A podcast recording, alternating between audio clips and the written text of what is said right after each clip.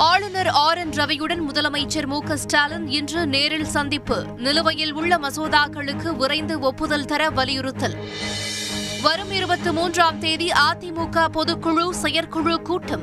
அதிமுக ஒருங்கிணைப்பாளர் ஓ பன்னீர்செல்வம் இணை ஒருங்கிணைப்பாளர் எடப்பாடி பழனிசாமி இன்று அறிவிப்பு.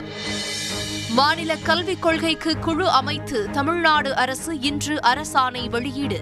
ஓய்வு பெற்ற நீதிபதி முருகேசன் தலைமையில் பதிமூன்று பேர் கொண்ட குழு அமைப்பு.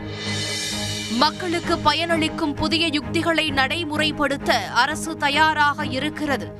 அனைத்து துறை செயலாளர்களுக்கும் முதலமைச்சர் ஸ்டாலின் இன்று அறிவுறுத்தல். பத்து பதினொன்று பனிரெண்டாம் வகுப்பு பொதுத் தேர்வு விடைத்தாள் திருத்தும் பணியில் கடுமை காட்ட வேண்டாம். தாராளமாக மதிப்பெண் வழங்குமாறு ஆசிரியர்களுக்கு கல்வித்துறை இன்று அறிவுறுத்தல்.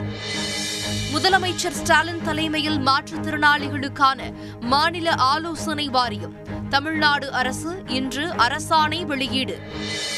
காங்கிரஸ் தலைவர் சோனியா காந்திக்கு கொரோனா தொற்று உறுதி.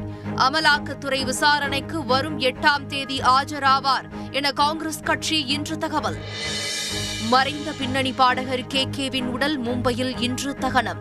இறுதி ஊர்வலத்தில் ஆயிரக்கணக்கான ரசிகர்கள் கண்ணீர் மல்க அஞ்சலி.